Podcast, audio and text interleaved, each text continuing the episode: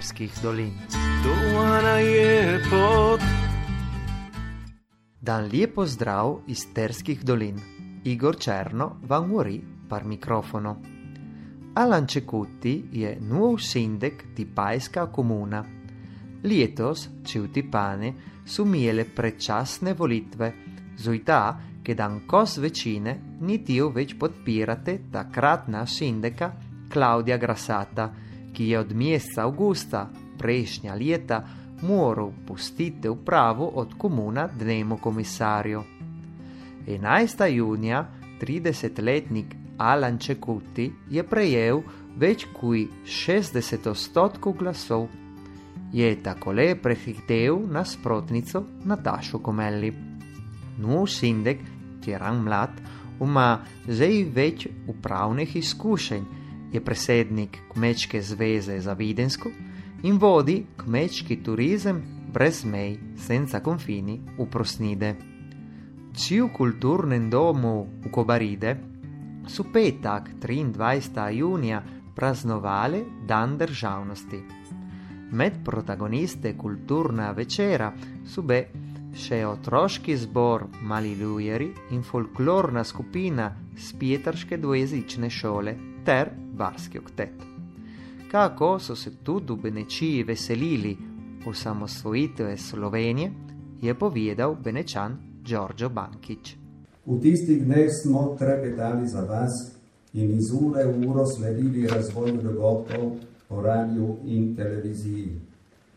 Kadar smo prihajali na obisk sorodnikom, prijateljem in znancem, smo morali preko zapreg z debli, ki so bila postavljena na cestah.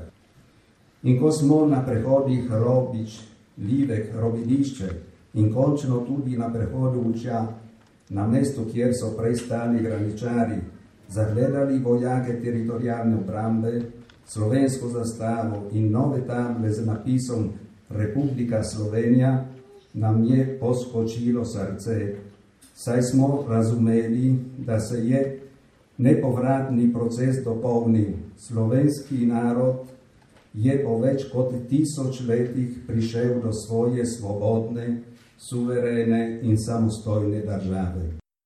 Čubarde so v četrtek 22. junija s kvalitetnim koncertom praznovali 50-letnico dela domača Centra za kulturne raziskave in 40-letnico ustanovitve kulturna društva naše vasi.